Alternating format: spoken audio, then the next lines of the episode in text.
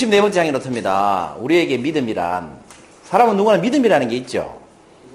사실은 이 아침에 눈 떠서 눈 감을 때까지 그 믿음이라는 게 굉장히 중요한 영향을 미치는 것 같아요. 그런 생각이 들었습니다. 여러분, 여러분한테는 믿음이 뭔가요? 다 다른 믿음을 가지고 계시겠죠? 그 믿음의 의미가 뭘까? 이런 생각을 한번 해보시기 바랍니다. 제가 세 가지 얘기를 해드릴게요. 우리에게 믿음이 뭘까? 한번 생각해 보세요. 어, 첫 번째 이야기입니다. 5년 동안 수도원에서 교육을 받았는 수도사가 있었어요. 이제 스승과 제자가 있겠죠. 그 스승이 열심히 가르쳤습니다. 5년 동안 이 제자를. 그리고 이제 가르쳐 줄 것은 다 가르쳤습니다. 그리고 5년 뒤에 어, 이 제자가 우리식으로 말하면 이제 하산할 때가 된 거예요. 그래서 스승과 제자가 이제 이 석양을 보면서 아주 이제 기쁜 마음으로 차를 한잔하고 있는데 제자가 표정이 어두운 거예요. 그래서 스승이 물어봤습니다. 너 왜 그렇게 표정이 어둡냐? 그랬더니 제자가 어, 이렇게 얘기를 하는 겁니다. 가르친 대로 다 했지만 저는 아직 스승님 같지가 않습니다. 아무것도 제대로 못 배운 것 같습니다. 쉽게 말해 스승님 따라가려면 모르는 것 같습니다. 스승님처럼 할 수가 없습니다. 뭐 이런 얘기를 한 거죠. 이 말을 듣고 스승이 모자를 하나 가지고 오는 거예요. 그리고 모자를 가지고 가서 써보아라 라고 했습니다. 그 제자가 쓰려고 하니까 모자가 작은 거예요. 작아서 제 머리에 들어가지를 않습니다. 그랬더니 스승이 이렇게 얘기를 하는 겁니다. 머리를 줄이거라. 그랬더니 제자가 이렇게 얘기를 했습니다. 그건 불가능합니다. 그랬더니 스승이 뭐라고 했을까요? 스승이 이렇게 얘기했답니다. 머리를 줄이는 것보다 더 어려운 것은 나와 똑같이 행동하는 것이다. 각자 머리에 맞는 모자가 있듯이 각자 가야 할 길이 따로 있는 법이다. 무슨 말입니까? 나처럼 행동하려고 하지 말라는 거죠. 이런 말을 해줬다고 합니다. 이 말을 듣고 제자가 뭔가를 깨달았다고 해요. 이것이 첫 번째 이야기. 자, 우리에게 믿음이란 뭘까 한번 생각해 보세요. 자, 두 번째 이야기입니다. 이 갑자기 막 천둥번개가 막 치는 날이 있었어요.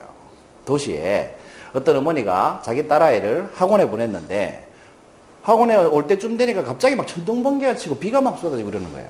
엄마니까 걱정되겠죠. 그것도 딸아이니까 어린아이였어요. 그래서 학원에 불이 나게 전화를 했더니 딸아이가 이미 가고 없대요. 우산도 없이. 엄마 걱정이 되겠죠. 엄마가 이제 노심초사하는 거예요. 우리 딸아이가 길에서 이렇게 비 맞고 오는 건 아닐까? 어디 처마 밑에서 막 그렇게 울고 있는 건 아닐까? 막 걱정이 돼서 엄마가 우산을 쓰고 급히 딸아이를 데리러 갔습니다. 학원 가는 길에서 딸아이를 만났습니다. 근데 이 딸아이가 표정이 밝은 거예요. 그리고 마침 엄마하고 눈이 딱 맞췄는데 그때 딸아이가 딱 맞췄는데 그때 번개가 이렇게 친 겁니다. 번개가 딱 치니까 딸아이가 갑자기 행동을 멈추더니 사진 찍는 포즈를 탁 취하는 거예요. 취하면서 이렇게 얘기를 하는 겁니다. 엄마 플래시 터지는 거 봤어? 하느님이 지금 내 사진 찍고 있어. 이러면서 막 해맑게 비 맞으면서 웃고 있더랍니다. 이것이 두 번째 이야기입니다. 자, 세 번째 이야기입니다.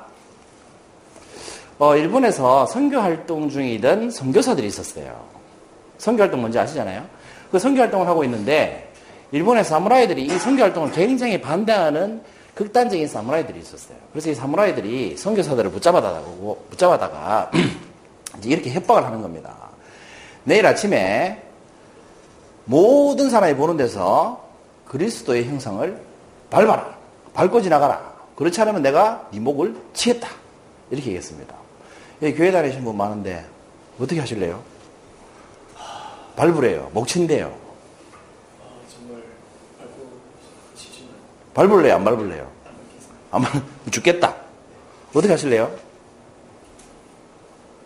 이름을 부를까요? 어떻게 하실래요? 그럼 순교하겠다. 기꺼이 죽겠다. 이 말입니까? 차라리. 아, 그러셨군요. 이 순교, 이 선교사 역시 이렇게 생각을 했답니다. 차라리 순교하고 말리라. 다음날 밟으라고 하면 차라리 죽어버리겠다. 목이 잘리겠다라고 마음먹고 있었어요. 그리고 밤에 목이 말라가지고 자다가 일어나서 물 마시러 가던 중에 옆에 자고 있던 사람을 밟아버렸어요. 그리고 깜짝 놀라서 보니까 그 사람이 그리스도였던 겁니다. 그러면서 그리스도의 말이 들리더래요. 이런 말씀을 하셨다고 해요. 이제 나를 밟았으니까 내일도 내 영상을 주저없이 밟아라. 희생의 효용보다 선한 싸움을 계속하는 것이 더 중요하다. 라고 말을 해줬다고 합니다. 순교하는 것보다 살아남아서 내 뜻을 전하는 것이 더 중요하다라고 얘기해 줬다는 겁니다. 자, 이것이 세 번째 이야기입니다. 지금까지 제가 세 편의 이야기를 해드렸죠. 첫 번째 이야기에서 수도사가 나왔지 않습니까? 여러분, 수도사는 어떤 믿음을 가지고 있었습니까? 이런 믿음을 가지고 있었어요. 스승과 똑같이 행동해야 제대로 배운 것이라고, 것이라는 믿음을 갖고 있었어요. 그렇죠? 두 번째, 꼬마 얘기가 나왔죠. 비 맞는 꼬마. 이 꼬마는 어떤 믿음이 있었습니까? 번개가 사진을 찍고 있는 플래시라고 믿었습니다. 그렇죠? 세 번째, 성교사는 어떤 믿음이 있었습니까? 죽는 것이 순교라고 믿었습니다. 자, 오늘의 질문이 뭡니까? 우리에게 믿음이란 뭔가? 여러분, 이 세 사람은 다 자기의 믿음대로 행동을 했습니다. 맞죠? 우리에게 믿음은 뭐겠습니까, 여러분? 여러분은 지금 앉아 계신 곳이 강의장이죠. 여러분은 어떤 믿음이 있어서 이 강의장에 앉아 계십니까? 각자의 믿음이 있어서 앉아 계시겠죠. 그 믿음의 내용이 다 다르더라도 모든 사람들의 그 믿음이라는 건 이런 것 같아요. 우리가 사는 모습이라는 겁니다. 자기가 믿는 대로 산다는 겁니다. 그래서 우리에게 믿음은 우리가 현재 사는 우리의 모습이 아닐까 이런 생각이 들었어요. 여러분 요즘 이런 이슈가 많았죠. 누군지 아시죠? 어, 갑질하다가 회사를 땅콩 회사로 만들고 땅콩 부사장이라는 어, 소리를 듣고 왜 이렇게 살게 됐을까요? 어떤 믿음이 있었기에 자기는 갑이라고 생각하고 직원들은 노예라고 생각하는 그런 믿음이 있었기 때문에 그렇습니다. 그러니까 그렇게 행동을 하고 그 믿음의 행동 때문에 지금 이런 곤란한 상황에 맞닥뜨리게 된 거죠. 만약 이 사람이 반대적인 믿음을 갖고 있었다면 직원들이 왕이고 직원들이 고객이고 이런 믿음을 가지고 있었다면 이런 일은 없었겠죠. 그 믿음대로 산 거죠, 사실은. 반대로 이렇게 사신 분도 있어요. 이름이 도불이 도브레브인데 이분이 나이가 100살입니다. 직업은 구글입니다. 구글. 구글 뭔지 아시죠? 돈, 바, 돈 얻으러 다니는 거예요. 근데 구글을 하루에 20에서 25km를 걸으면서 매일 구글을 하러 다녀요. 그래서 꽤 많은 돈을 이렇게 구글을 해서 벌거든요. 그런데 이 사람이 생활비는 딱 우리 돈으로 10만 원. 나라에서 지원해주는 연금 10만 원이 자기 전체 생활비입니다. 다시 말해서 구글에서 번 돈은 한 푼도 자기 손한테 쓰질 않는 거예요. 그럼 그 돈으로 뭘 하느냐? 고원에다 막 기증을 하는 겁니다. 그 구글에서 번 돈은 고원에 다 기증하는 거예요. 그래서 이 사람 별명이 뭐냐면 베일로브의 성인이라는 별명을 갖고 있습니다. 이 불가리아의 베일로브에서 태어났거든요. 그래서 베일로브의 성인이다라는 소리를 들으면서 칭송받고 살고 있습니다.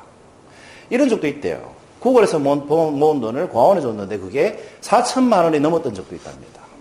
자기가 생활비가 나라에 주는 10만 원이 전부 다인데 4천만 원 이상을 구글에서 모아가지고 과원에 기증한 적도 있다고 합니다. 나이가 100살인데 혼자 살면서.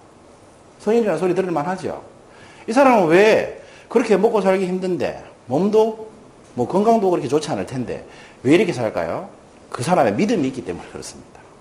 어떤 사람은 땅콩 부사장처럼 굉장히 명예도 있고 권력도 있고 돈도 많지만 그 믿음이 잘못되니까 이렇게 살고 어떤 사람은 가진 게 하나도 없고 뭐 먹고 살기도 힘들지만 이런 믿음이 있으니까 어떻, 습니까 정말 행복하게 산다는 거죠. 이 사람은 구걸 하면서도 늘 웃고 다니고 아이들 보면 이제 아껴주고 사랑해주고 이렇게 삽니다.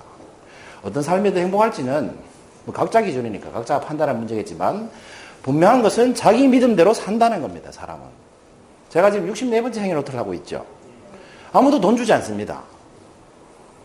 아무도 하라고 시키지도 않았습니다. 그왜 향유노트를 64번째까지 하고 있을까요? 뭐 지금의 생각으로는 500번 이상 할 거예요. 그런 생각을 갖고 하고 있어요. 왜? 그런 믿음이 있으니까 그런 겁니다. 저는 그렇게 해야 된다는 믿음을 갖고 있기 때문에 그렇습니다. 그래서 우리에게 믿음이란 뭐라고요? 우리가 사는 모습입니다. 어떤 사람이 하는 행동을 보면 그 사람이 믿는 뭔가에 의해서 그런 행동을 하고 있다는 게 보입니다. 어떤 사람은 강의를 배우러 올 때 나는 여기 강의를 배우러 오면 강사가 될 수 있다는 믿음이 있기에 오고 어떤 사람은 강의를 배우려면 강사는 못 되겠지만 들을 게 있어서 온다는 믿음으로 오는 사람도 있고 그 믿음에 따라서 공부하는 수준이나 태도가 완전히 달라지겠죠. 그래서 그 믿음이 바로 우리가 사는 모습이라는 겁니다. 그래서 올바른 믿음을 가지고 있으면 어떻습니까? 삶이 더 행복해질 수 있다는 겁니다. 저는 좋다, 나쁘다, 맞다, 틀리다 이런 얘기를 하는 게 아닙니다. 각자 기준이죠. 분명한 것은 뭐예요? 자기 믿음대로 사람은 산다는 겁니다. 그래서 여러분의 믿음을 먼저 한번 생각해 보시고 그 여러분의 믿음대로 살면서 행복을 마음껏 좀 누렸으면 좋겠다. 이런 생각이 들었습니다. 64번째 향연어트였습니다. 감사합니다.